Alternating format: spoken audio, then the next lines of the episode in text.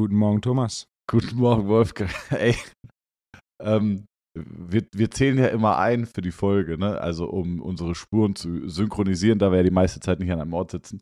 Ich habe immer das Gefühl, wenn wir dann runterzählen, so 5, 5, 4, 4, 13, dann habe ich immer das Bedürfnis zu schreien, hey, Happy Birthday. ich hatte gerade, ja, habe ich gerade gesagt, es, es fühlt sich immer an wie Silvester oder einen Geburtstag reinfeiern. So. Wolfgang, haben wir das geklärt. Thomas. Wie geht's dir, mein Freund? Geht mir sehr gut. Meine, Du, sehr gut, freut mich. Wir haben ja letzte Woche Seminarwoche gehabt, wir haben ja die letzte Folge Freitagmorgen tatsächlich aufgenommen. Das Ja. so, so viel Neues, ähm, so viel Neues gibt es seitdem nicht, aber es war ein Trainingscamp, fünf Tage und es war eine sehr schön gemischte, gemischte Gruppe an Teilnehmern aus drei Kontinenten. Und äh, wenn so eine Woche vorbei ist und man dann reflektiert, dann, dann, dann ähm, es ist schon schön zu sehen, was da so zusammenkommt und wie sich einzelne Trainer und auch das ganze Trainerthema in den letzten Jahren entwickelt hat. Ich hatte unter anderem einen Teilnehmer, wir sind während dem, ähm, während dem Seminar dann draufgekommen und ich habe etwas reflektiert. Und zwar, als ich angefangen habe, für die ISU, die International Skating Union, den Weltverband vom Eis Schnelllauf zu arbeiten. Mein erstes Trainingscamp, das nicht, also ich wurde eingeladen in, äh, in Ungarn und da quasi am Ende von diesem Camp haben sie mir den Job angeboten.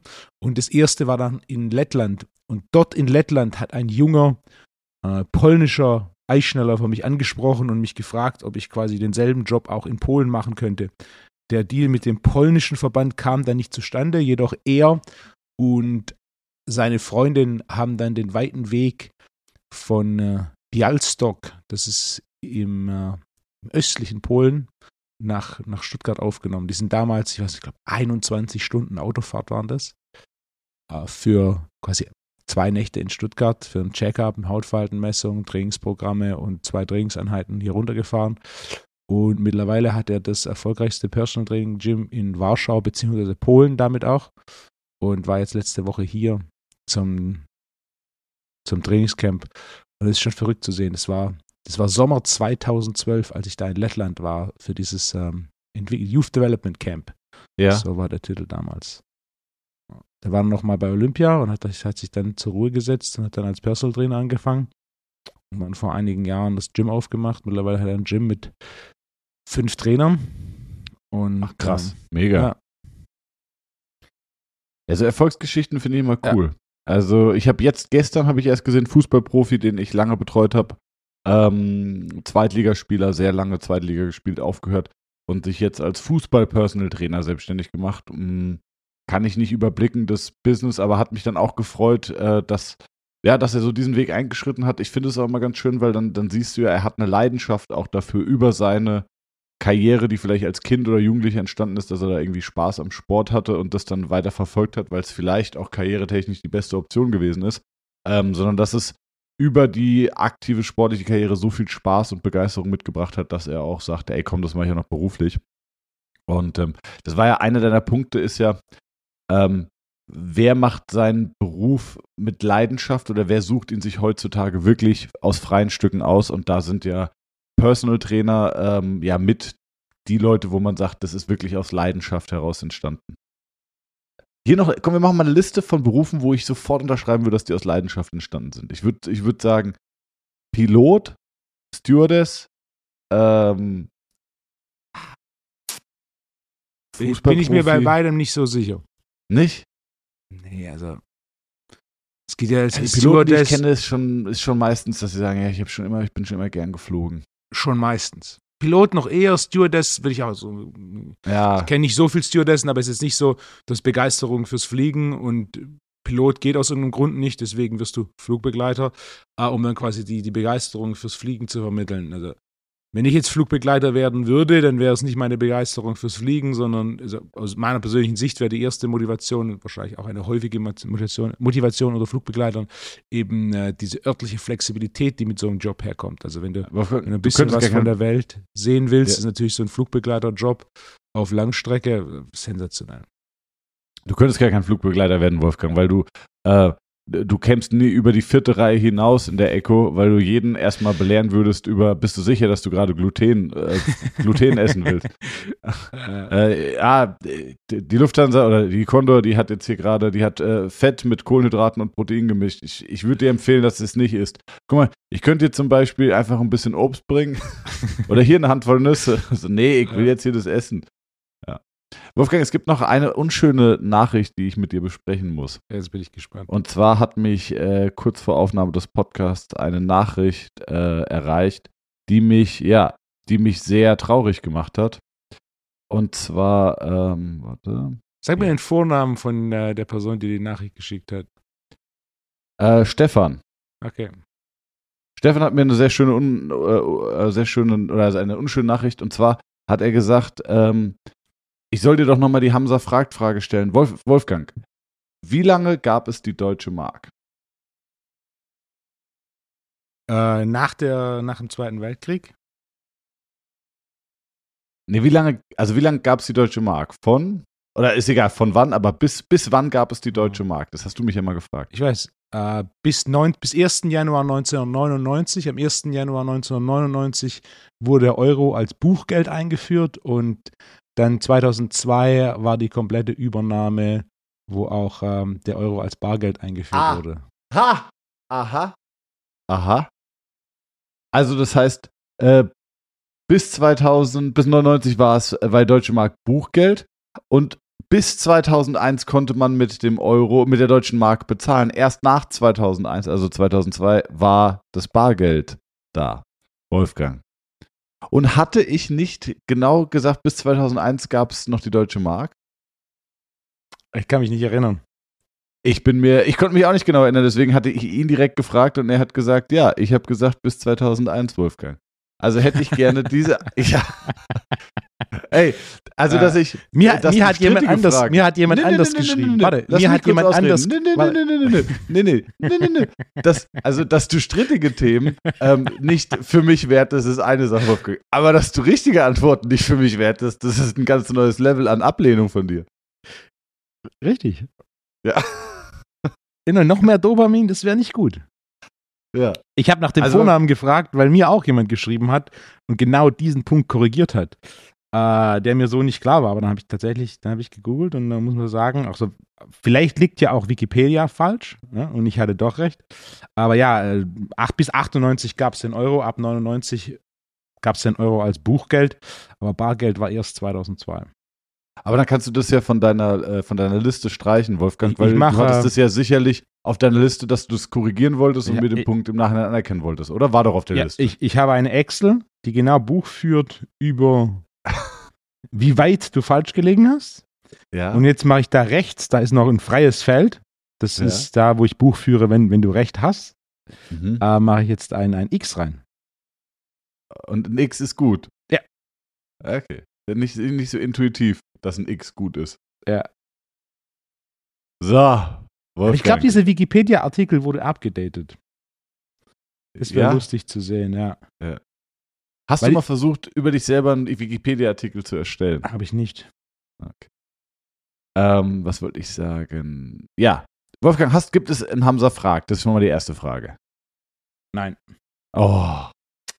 Na gut. Dann ähm, habe ich, ich habe, was hast du für Themen auf der Liste? Ich habe ein Thema, was ich ganz interessant fände. Dann starten wir damit nicht. Ich habe meine Liste durchgeschaut, da war jetzt für heute nichts. Ähm,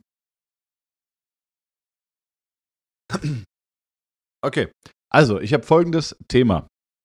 Und zwar, was tun, wenn jemand, mit dem ich äh, trainiere, und das kann auch äh, sein, dass ich Physiotherapeut bin und mit dieser Person ähm, auf die Trainingsfläche gehe. Und jetzt, ich möchte das kann streichen, sondern es wird so sein, dass du als Therapeut auch irgendwann mit der Person auf die Trainingsfläche musst. Ist die bessere Formulierung. Und äh, dieser, dieser, dieser Kunde, nennen wir ihn einfach Kunde, gewisse Muskeln im Training nicht spürt. Was tust du mit ihm?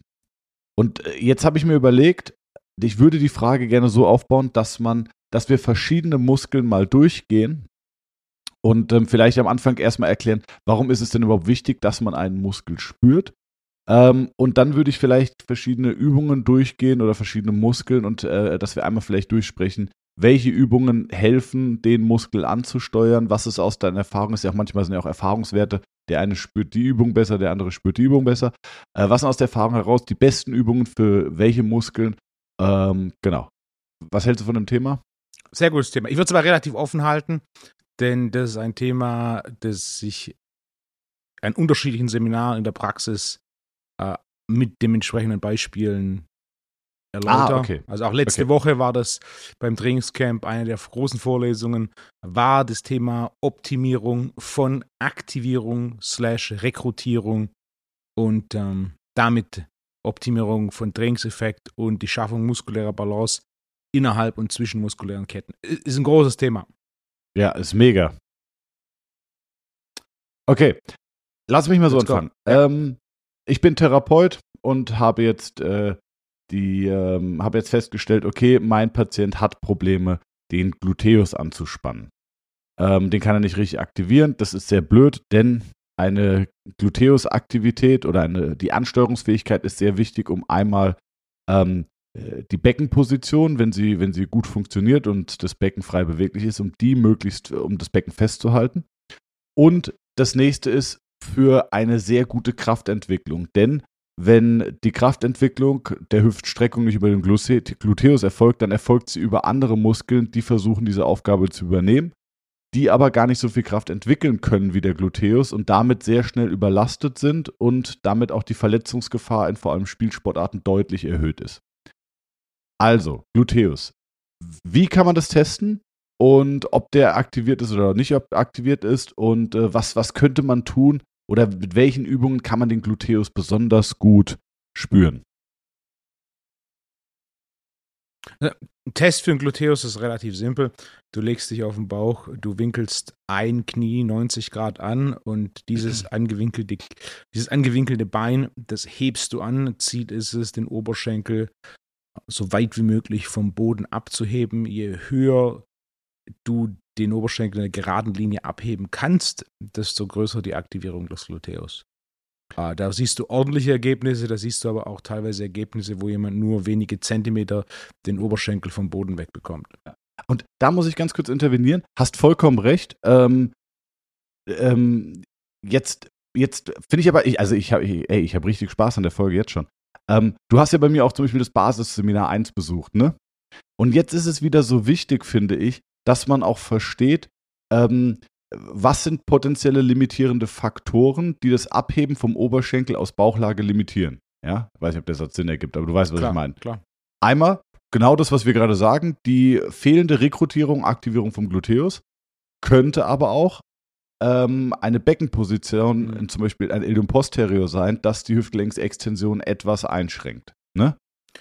Was aber also, vom Tag aufs Gleiche rauskommt, Du kannst deswegen dein Gesäß nicht optimal rekrutieren. Genau. Also du kannst das, den, den Gluteus nicht gut rekrutieren. Ähm, du hast aber auch eine mechanische limitierende Komponente durch die Position vom Becken, die wiederum die Position von der Hüftpfanne determiniert. Also, weißt du, was ich meine? Ja, klar. Ähm, genau. Deswegen, es ist schon geil. Also es macht schon, ich, ich finde, es macht schon Sinn, dass man auch Körperstatik, was du ja auch in deinen Seminaren immer machst, Körperstatik, Biomechanik, das musst du schon verstehen weil der alleinige Test von einem Muskel ähm, und äh, die, die Funktion von einem Muskel zu testen, ist ein bisschen zu simpel gedacht. Also du solltest auch schon ähm, ja, verstehen, wie die Mechanik dahinter im Groben funktioniert, um mehr Aussage treffen zu können, als einfach nur funktioniert der Muskel oder funktioniert der Muskel nicht. Was auch, wenn ich jetzt nochmal kurz switchen darf, ähm, häufig ein Kritikpunkt von, ähm, äh, von so äh, EMS ist. Nicht EMS, sondern du weißt, was ich meine. Äh, EMG. Mhm. EMG-Messung finde ich gut, ähm, aber das ist ein Kritikpunkt. Ja, wenn ich, wenn ich, wenn ich weiß, dass ich biomechanische Probleme habe, Statikprobleme, nervale Ansteuerungsprobleme, dann ist die Aussage über Muskel aktiviert nicht richtig, äh, ist nicht so groß. Und dieses äh, Feedback-Training, dass ich dann quasi ein Feedback bekomme, wie ich den Muskel ansteuere, das ist wirklich cool. Aber was dem Ganzen vorausgehen muss, ist, dass man die Statik behandelt, dass man die Funktionsfähigkeit wiederherstellt, weil wenn man die nicht hergestellt hat und einfach nur versucht, ähm, den Muskel anzusteuern, dann ist das Ganze nur so semi-optimal. Okay, also Gluteus in Bauchlage. Ähm, die Frage ist am Ende ja. vom, zuerst feuert der Muskel. Die zweite Frage, warum feuert er nicht, wenn er nicht feuert. Ja. Feuert der Muskel, wie spürt man sowas? Ist jetzt eigentlich eine Frage, die total simpel ist, wenn man sagt, ja, spürst du halt. Aber was, was, was würde man denn spüren, für die, die jetzt vielleicht äh, überlegen, das nachzumachen und da nicht spüren, wie ein Muskel feuert oder nicht so das Körpergefühl haben wie Leute, die sehr regelmäßig trainieren? War das eine Frage? Ja. Weil du spürst, wie die Fasern kontrahieren. Genau. Ja, du, du spürst dann auch irgendwann spürst auch so ein bisschen Pump, oder? Also so, wenn du aufhörst mit der Übung, ja. solltest du eigentlich so eine richtige ja. Muskelspannung im Muskel spüren, die so fünf bis zehn Sekunden noch irgendwie spürbar ist. Aber wirklich auch in diesem Muskel und nicht am unteren Rücken und nicht am Oberschenkel, sondern wirklich im Gesäß solltest du das aktiv spüren. Exakt. Okay. Und dann, wenn ich das jetzt nicht spüre oder nur auf einer Seite spüre, was mache ich dann?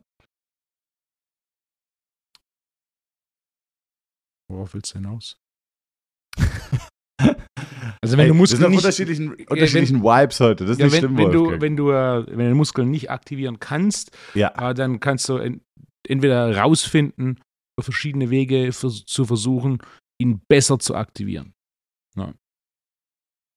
Genau. Also was könnten wir tun, um ihn besser zu aktivieren? Das wären die so zwei die, die Go-Tos. Go sind zum einen Übungen, die kann man grob zusammenfassen als Isolationsübungen und zum anderen Akupressur. Die beiden haben sich auf dem, dem Trainingskontext als die mit Abstand effizientesten herausgestellt.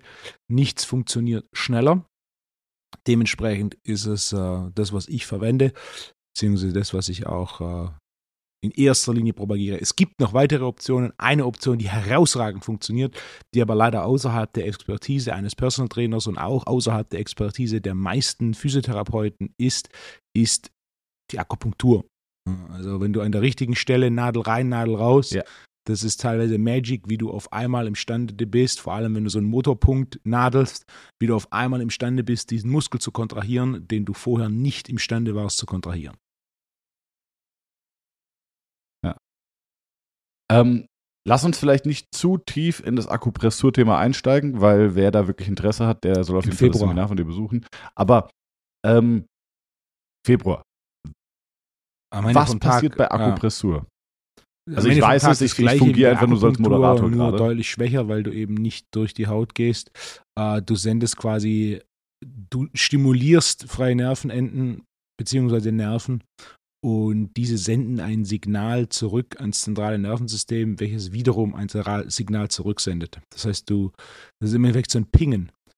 Du optimierst quasi die Ansteuerung, indem du ja vermehrt ein spezifisches Signal sendest. Deswegen, da hast du natürlich gewisse Bereiche im Körper, die eine hohe Dichte an freien Nervenenden haben und dementsprechend auch in Akupressur und Akupunktur Akupunktur äh, stark fokussiert werden, wie zum Beispiel das Ohr, der Kiefer, die Handfläche oder der, die Fußsohle.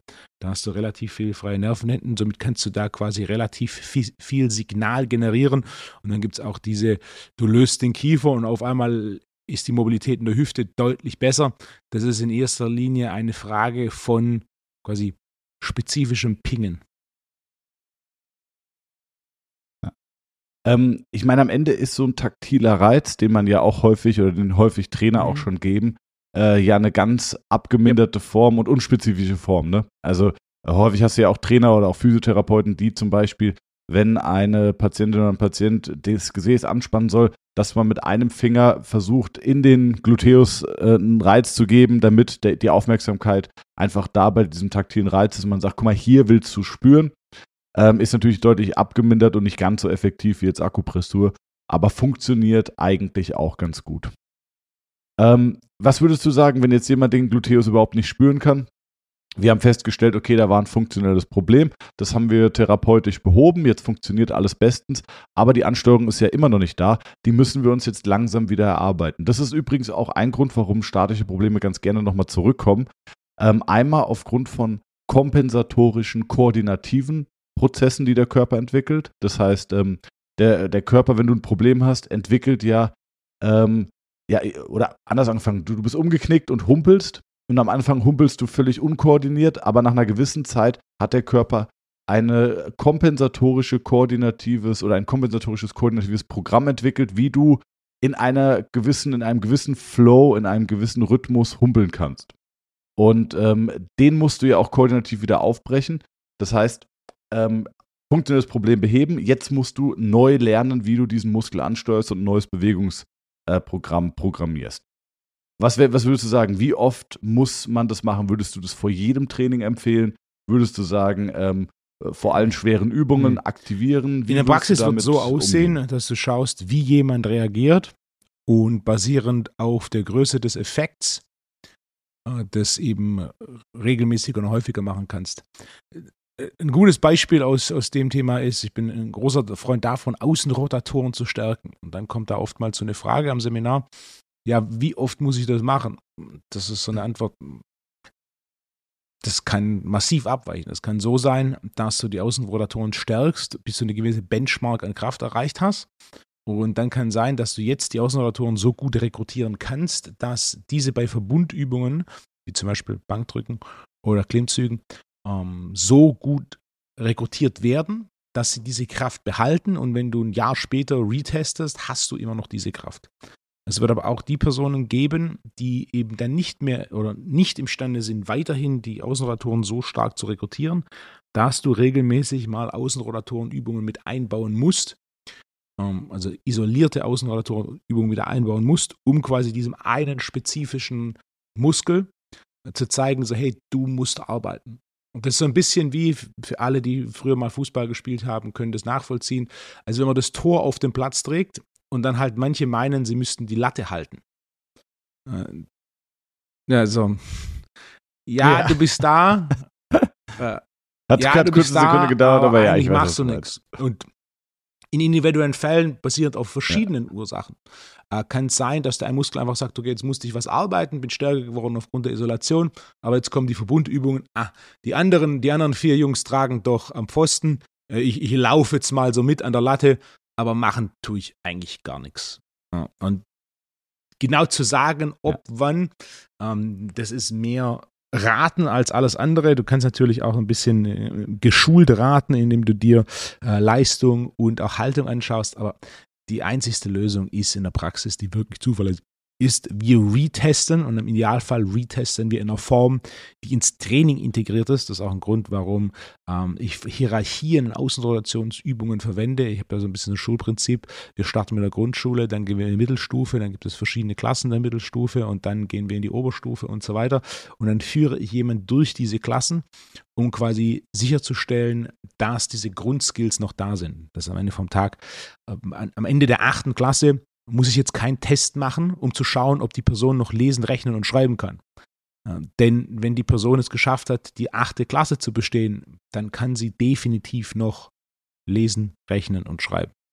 Und äh, so gehe ich vor. Du, du, musst im Endeffekt regelmäßig gucken, macht der Muskel noch seinen Job? Ist der Muskel noch aktiv? Ist er noch wach? Trägt er noch was zum Gesamten bei? Und das ist im Idealfall jetzt nicht so, dass man Testing Day einbaut. Grundsätzlich von Testing Days halte ich sehr, sehr wenig. Ähm, ein großes Investment für minimale, minimalen Return.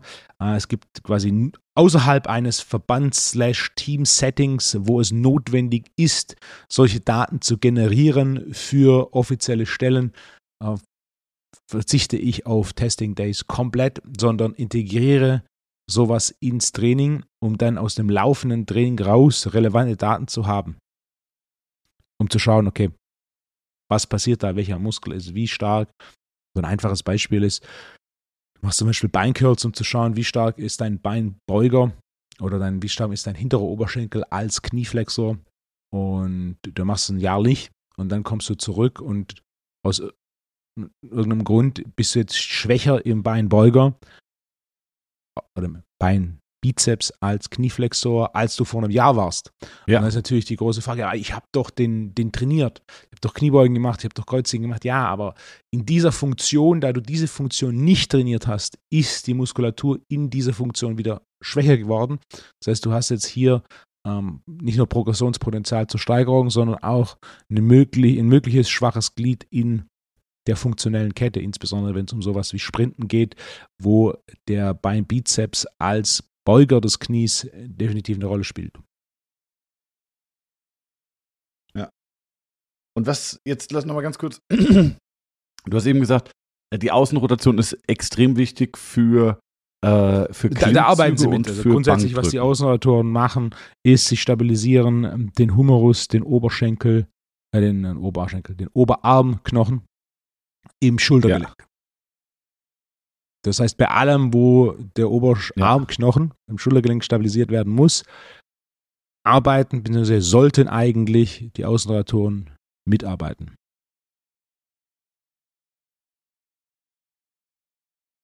Ah, okay.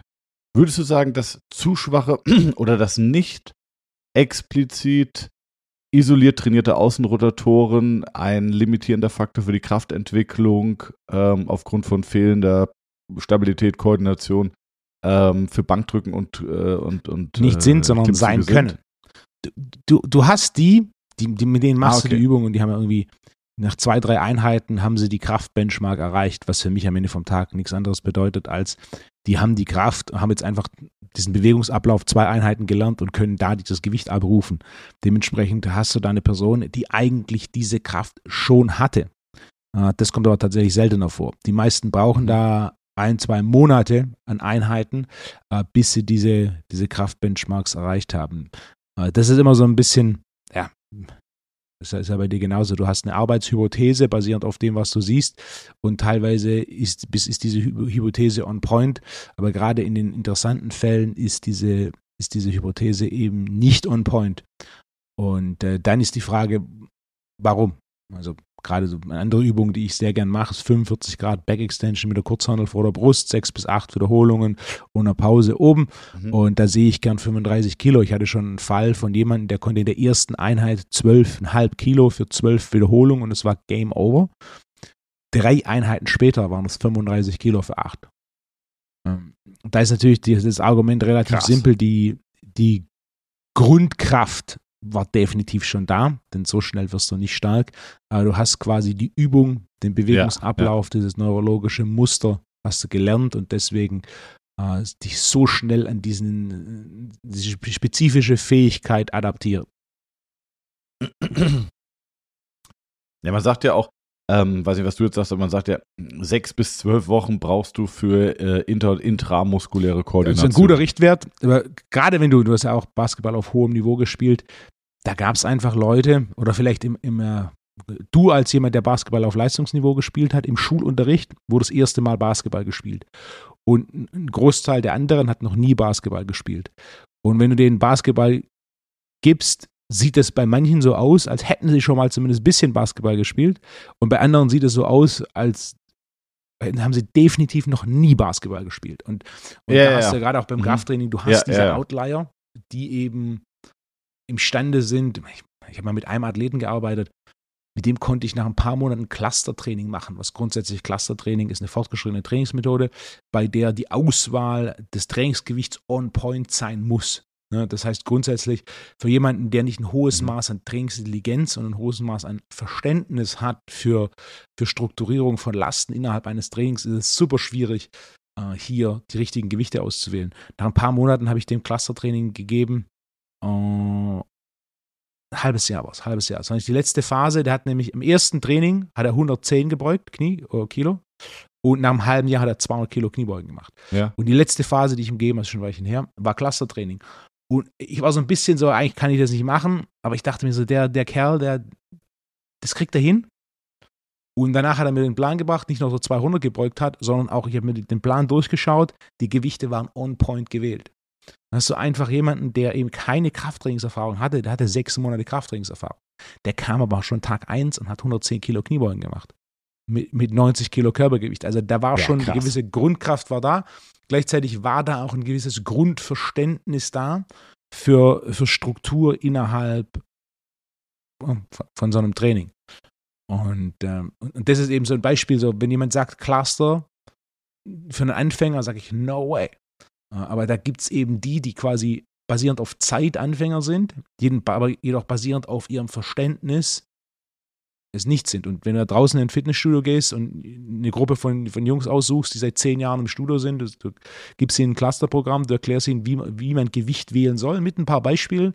Die Wahrscheinlichkeit, Es gibt dann einen Outlier, der das vielleicht hinbekommt, aber die absolute Mehrheit anderen, der anderen versaut ist. Das ist, das ist zu weit außerhalb ihres Verständnisses für Gewichtsauswahl oder für Belastungssteuerung. Und entsprechend gibt es eben diese Outlier. Ja. Das sind die, die imstande sind, Muskulatur unglaublich gut zu rekrutieren, ohne ähm, dass man hier spezifisch was machen muss und ohne dass auch teilweise diese Isolationsübungen notwendig sind. Ähm, versus andere sich dann die meisten in so einer Mitte, mit ein bisschen Aufwand können sie es lernen. Und dann gibt es auch solche, die es super schwierig haben, Muskeln zu rekrutieren. Also ich habe, ähm, ich erinnere mich an einen Patienten, mittlerweile äh, eigentlich ein Freund, ähm, den habe ich übernommen, da war er 13, würde ich sagen, und da war ich Personal Trainer und war 21.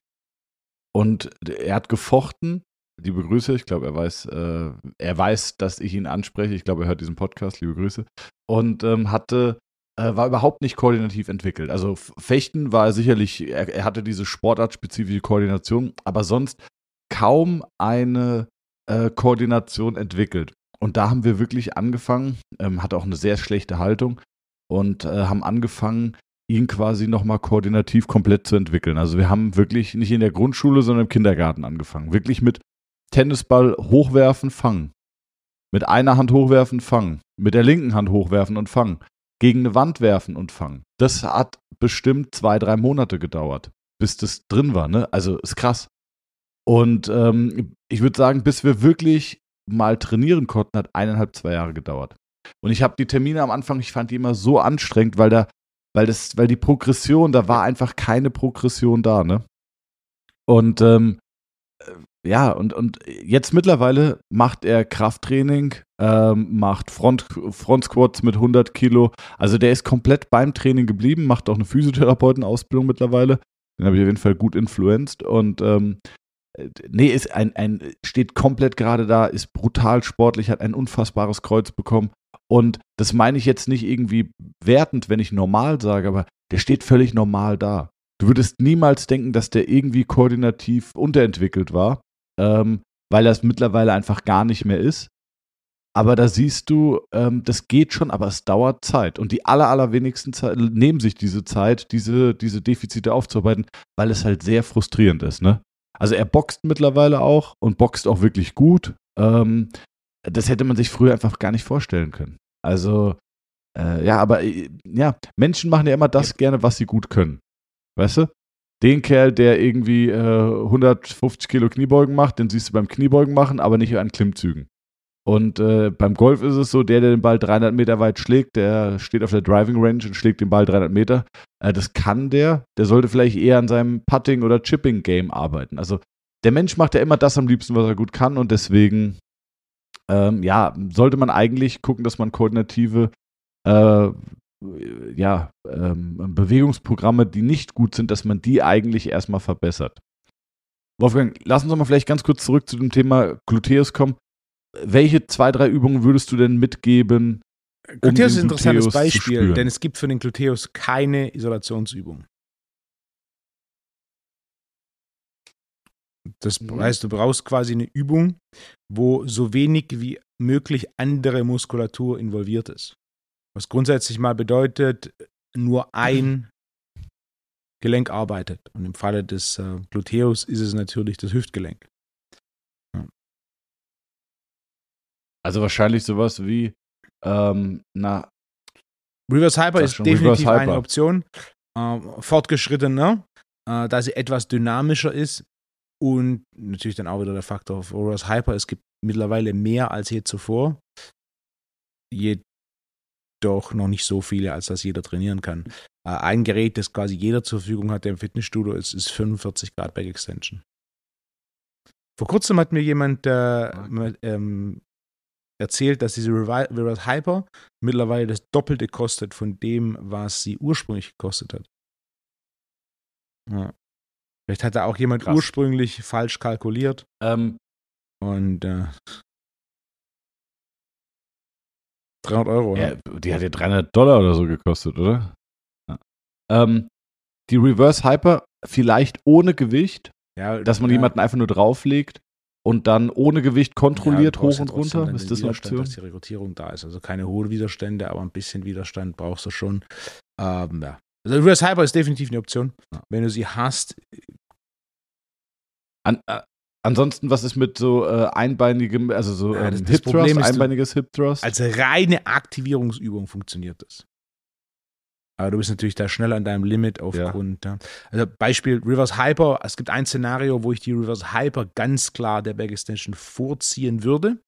Und zwar äh, Szenarien, in denen das Herz-Kreislauf-System ein Thema ist. Denn ein großer Vorteil der Reverse Hyper gegenüber der 45 Grad ja. Back Extension ist einfach, äh, dass du nicht den Torso und auch, auch nicht das Herz bewegst, sondern du bewegst deine Beine.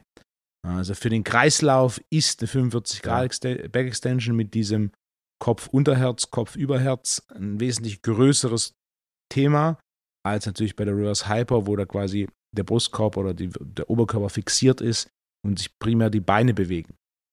Ja, ja.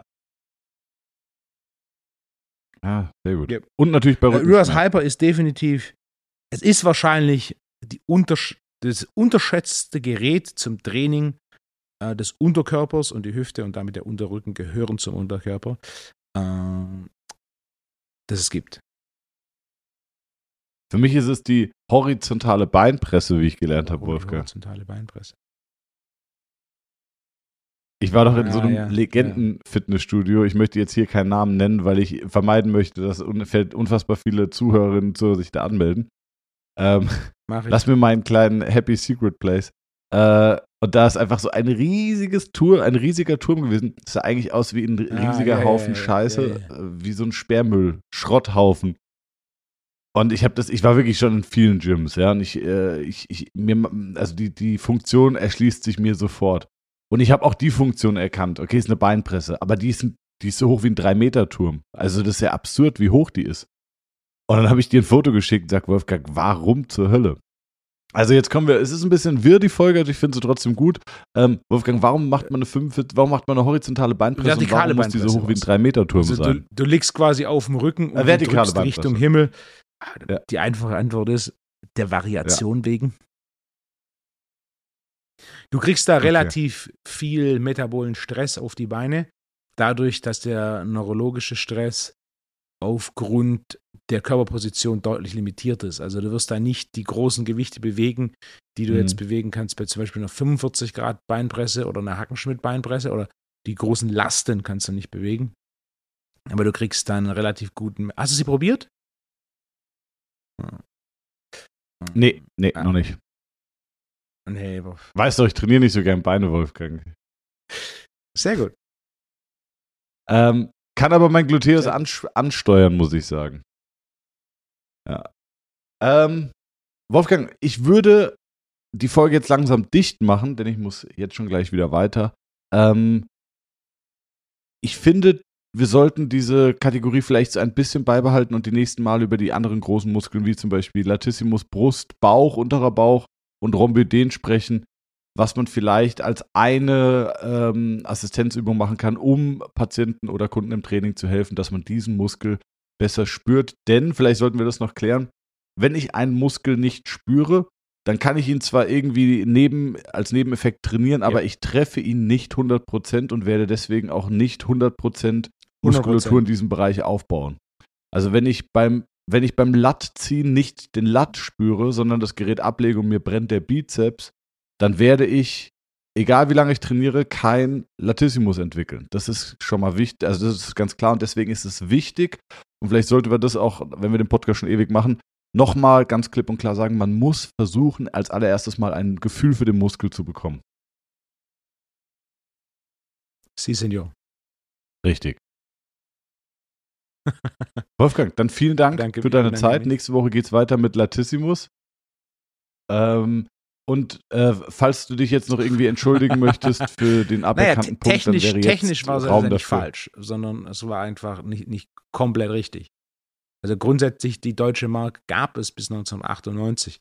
Äh, denn wahrscheinlich habe ich wahrscheinlich habe ich so gegoogelt und dann hat Google quasi bis wann gab es die deutsche Markt und dann kam da 1998, weil da kam Also lass mich festhalten, Nein, trifft auf keinen Fall Tag ist es ein klassisches Schuld. Beispiel davon, äh, ein klassisches Beispiel von zwei Dingen. Zum einen, Google gibt dir grundsätzlich relativ spezifische Antworten, äh, die natürlich in dem Fall, weil ich habe die 1998 gesehen, wenn du andersrum googelst, ab wann gibt es den Euro, dann gibt es dir die beiden Zahlen. Diese beiden Zahlen habe ich aber in meiner Google-Recherche nicht gesehen, sondern weil ich wahrscheinlich gegoogelt habe, bis wann gab es den, ähm, äh, den, äh, die deutsche Mark und da kommt bis 98. Ähm, so vermute ich. Und ähm, ja, der zweite Punkt ist, äh, tiefere Recherchen zu Ja. gewissen Themen machen definitiv Sinn. Habe ich jetzt heute gelernt. Ja. äh, man lernt Absolut. nie aus und äh, du hast definitiv äh, einen halben Punkt. Einen halben Punkt hast du bekommen.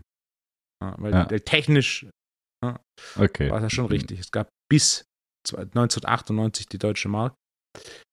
Und äh, dann ab 1.1.99 kam der Euro als Buchgeld. Ja. Hm. Können wir ausdiskutieren, ne? Naja. Na, ach Wolfgang Kluth, ich, da bin ich Ja. einfach äh, der schön. Klügere und gebe nach. Ah. ich Wolfgang. mich. Vielen Dank und äh, mit einer Nächste ausgebufften Woche. Hamza fragt bitte in die nächste Woche. Ich wünsche dir alles Gute und äh, bis nächste Woche. Gute Woche. Ciao.